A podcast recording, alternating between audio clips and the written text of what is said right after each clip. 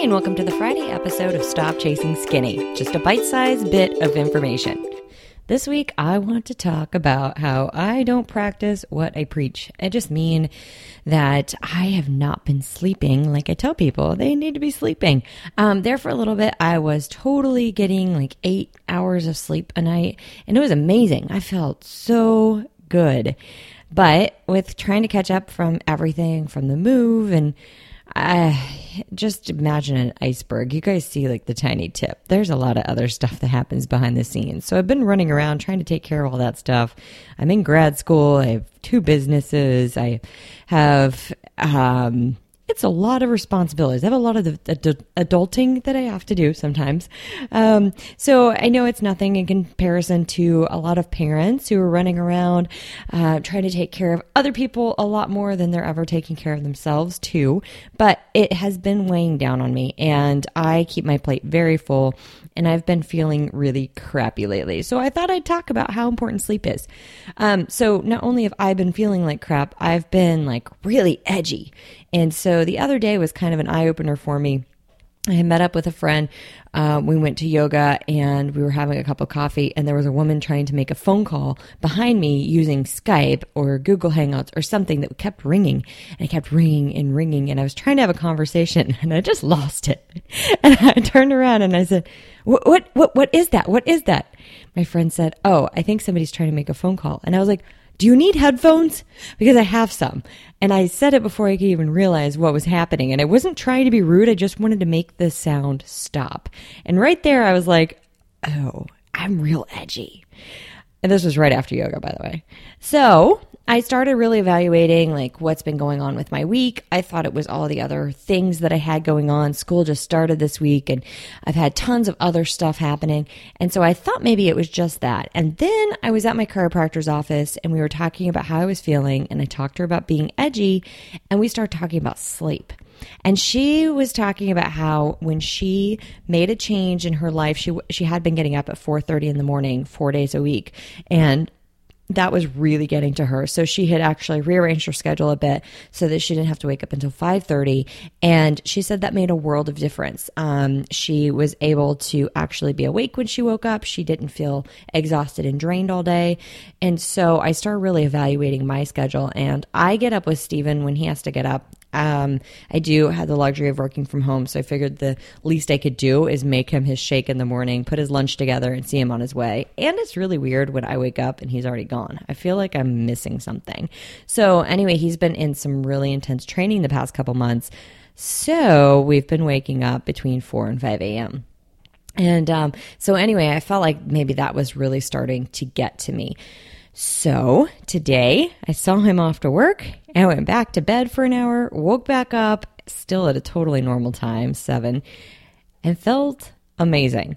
So um, yeah, I got away from practicing what I preach, especially about the sleep, and I really started to notice myself deteriorating. Um, which, if I continue down this path, I know it will lead me into adrenal fatigue, um, which was the second thing I wanted to talk about with sleep. I have a client, she was specifically referred to me because she had been diagnosed with adrenal fatigue. It had been going on for years. She was trying to exercise, and um, she would do like an hour, hour and a half every day, and like the weight wasn't coming coming off. She felt awful, just tired, very edgy, um, just really, really, really ran down.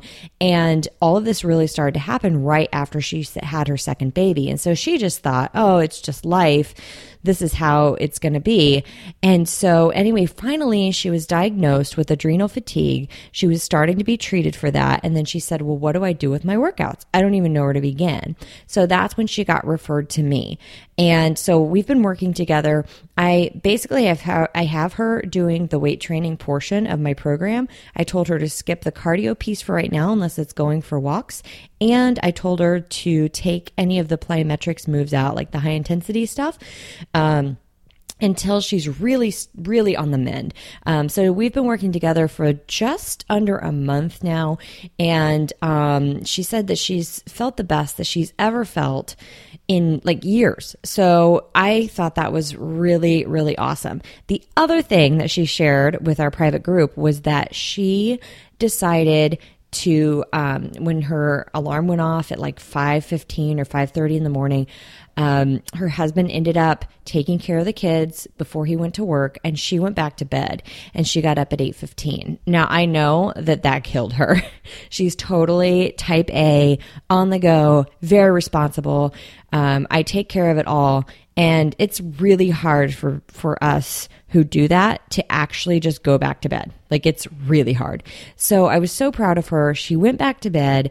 She woke up at 8:15. She felt amazing, and that really is the absolute best medicine you can give yourself. So give yourself a little leeway, a little compassion. Don't think that you have to go do it all, all in one day.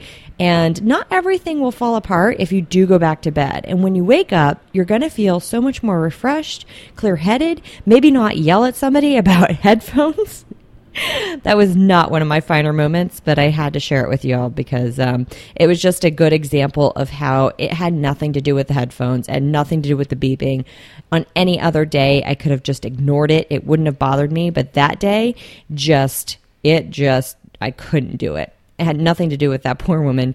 I apologized. um, but it had everything to do with me. So if you find yourself being edgy like that, go take a nap. Totally okay. If you need to hire me to be your trainer to tell you to go sleep, I can do that too. So that's my message for today. Starting to get back to practicing what I preach because I was pretty far away from it there again for a little bit. All right. Have a great weekend.